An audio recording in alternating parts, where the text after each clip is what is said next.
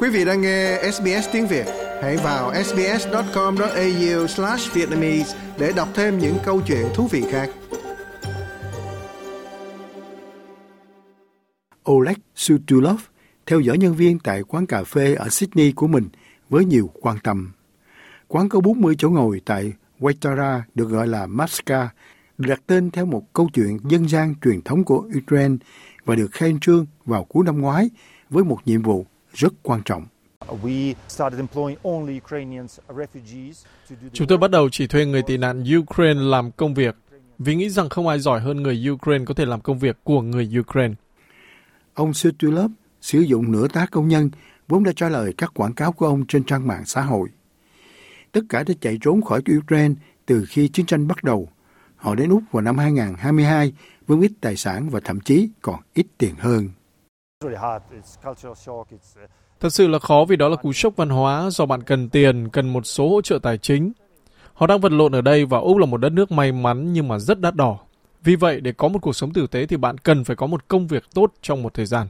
Trong đội ngũ trẻ của Maxka có Maxim Kovja làm nhân viên pha chế. Chàng trai 26 tuổi đã trốn khỏi Kiev vào tháng 5 năm ngoái cùng em gái, nhưng những ký ức về cuộc pháo kích của Nga vẫn còn sống động. Những ngày đầu tiên, chúng tôi chỉ trốn dưới đất trong tầng hầm do tên lửa tấn công. Vì vậy, điều đó thật nguy hiểm, nhưng cha mẹ chúng tôi quyết định sẽ tốt hơn nếu chúng tôi an toàn ở một nơi nào đó bên ngoài đất nước. Ông Sutulov biết về những khó khăn khi thích nghi với cuộc sống ở một vùng đất mới.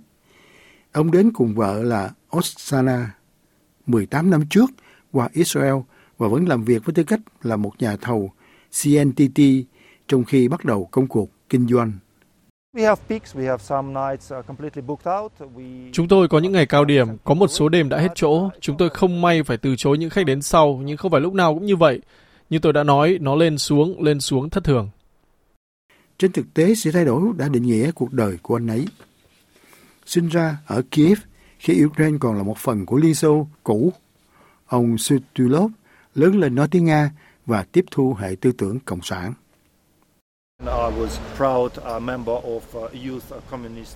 Tôi tự hào là thành viên của tổ chức thanh niên cộng sản đeo khăn quàng đỏ và diễn hành khắp nơi. Bạn biết đấy, chúng tôi thực sự không biết nhiều vì là một xã hội khép kín. Chúng tôi tự hào với đất nước của mình. Chúng tôi không biết gì khác. Chúng tôi nghĩ rằng đang làm những điều đúng đắn do đã được dạy rằng những nhà tư bản xấu đang cố gắng tiêu diệt chúng tôi. Ukraine giành lại độc lập khi Liên Xô tan rã vào năm 1991 và nhiều người như ông Sutulov buộc phải thích nghi.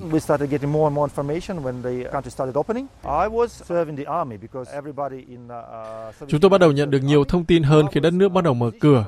Tôi đang phục vụ trong quân đội vì mọi người ở Liên Xô thì đều phải đi lính. Tôi là một nhạc sĩ, vì vậy tôi đã may mắn và không đi lính chính quy.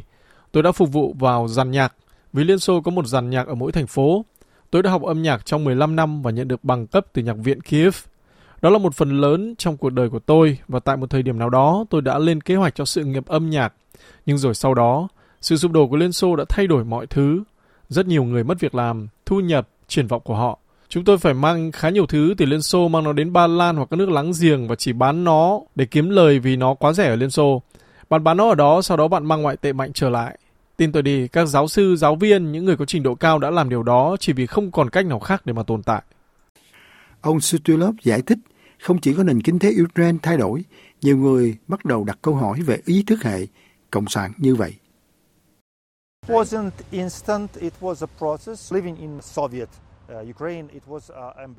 Không phải ngay lập tức, đó là một quá trình dài. Sống ở Ukraine thuộc Liên Xô thật sự rất xấu hổ khi nói tiếng Ukraine. Họ đặt cảm giác đó lên bạn, bởi vì nếu bạn nói tiếng Ukraine là bạn đến từ nông thôn, bạn không phải là người thành phố, có lẽ bạn không được giáo dục tốt. Sau đó nếu như bạn đủ thông minh, bạn sẽ nhận ra là mình đang sống ở một đất nước như thế nào và nó tồi tệ đến thế nào về mặt tự do. Tôi thực sự ghét nó vào thời điểm đó. Những người trẻ tuổi như chúng tôi muốn có tự do, chúng tôi yêu tự do. Vì vậy tôi đã thực sự tìm cách trốn đến một nơi nào đó và cố gắng trải nghiệm cuộc sống bên ngoài những rào cản mà họ đã dựng lên cho chúng tôi. Ông Sutulov di cư đến Úc năm 2005 và vẫn thông thạo tiếng Nga. Tuy nhiên, khi chiến tranh nổ ra, ông đã đưa ra lựa chọn và đã giữ vững nó một năm sau đó. Tôi cảm thấy không thể nói tiếng Nga nữa nên tôi ngừng nói tiếng Nga. Chúng tôi đang chiến đấu cho tự do của chúng tôi. Tôi đang nói chuyện với những người Ukraine và họ nói, được rồi, chúng tôi có ai quan tâm, chúng tôi không có lò sưởi, chúng tôi có củi, chúng ta sẽ cắt gỗ, không có đèn, được rồi, chúng ta sẽ sống sót. Họ nghĩ rằng họ có thể phá vỡ chúng tôi, không bao giờ. Ông Sutulov nói rằng chia sẻ văn hóa của ông ở Úc thông qua ẩm thực là một cách để nâng cao nhận thức về cuộc đấu tranh giành tự do của Ukraine. Not many people even knew where uh, Ukraine is. Uh, Không có nhiều người thậm chí còn biết Ukraine ở đâu và nó nói về cái gì. Vì vậy bây giờ mọi chuyện đang thay đổi. Họ ăn sáng mọi lúc với chúng tôi và thực sự đã học được khá nhiều từ tiếng Ukraine. Họ đang nói chuyện với các cô gái bằng tiếng Ukraine chỉ để bày tỏ sự ủng hộ và đánh giá cao dân tộc này. Vợ tôi và mẹ cô ấy nấu khá nhiều món ăn với bánh bao, món này đứng đầu danh sách. Chúng tôi chỉ làm những gì để chế biến món ăn bằng tình yêu thương. Vì vậy mọi người yêu thích các món đó.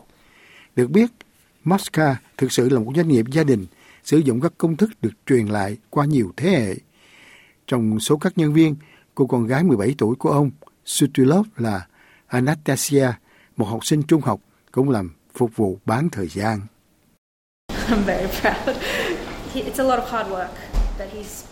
Tôi rất tự hào.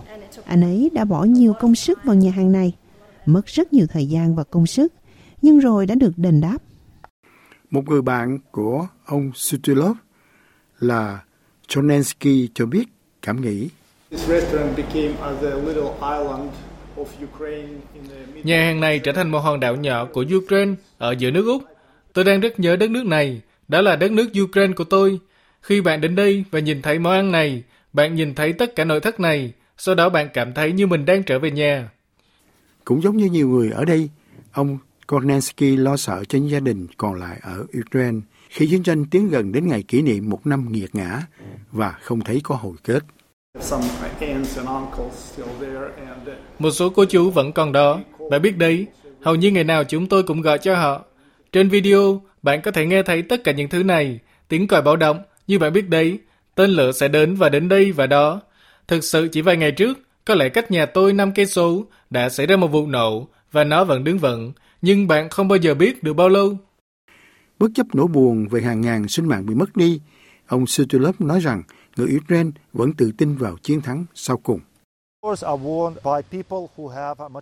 Chỉ những người có động lực mới thắng được cuộc chiến, nhưng không có động lực nào cho bất cứ ai hiện đang chiến đấu bên phía Nga. Ukraine sẽ chiến thắng vì chúng tôi đang bảo vệ đất nước của mình, chúng tôi đang bảo vệ gia đình mình, chúng tôi có tinh thần.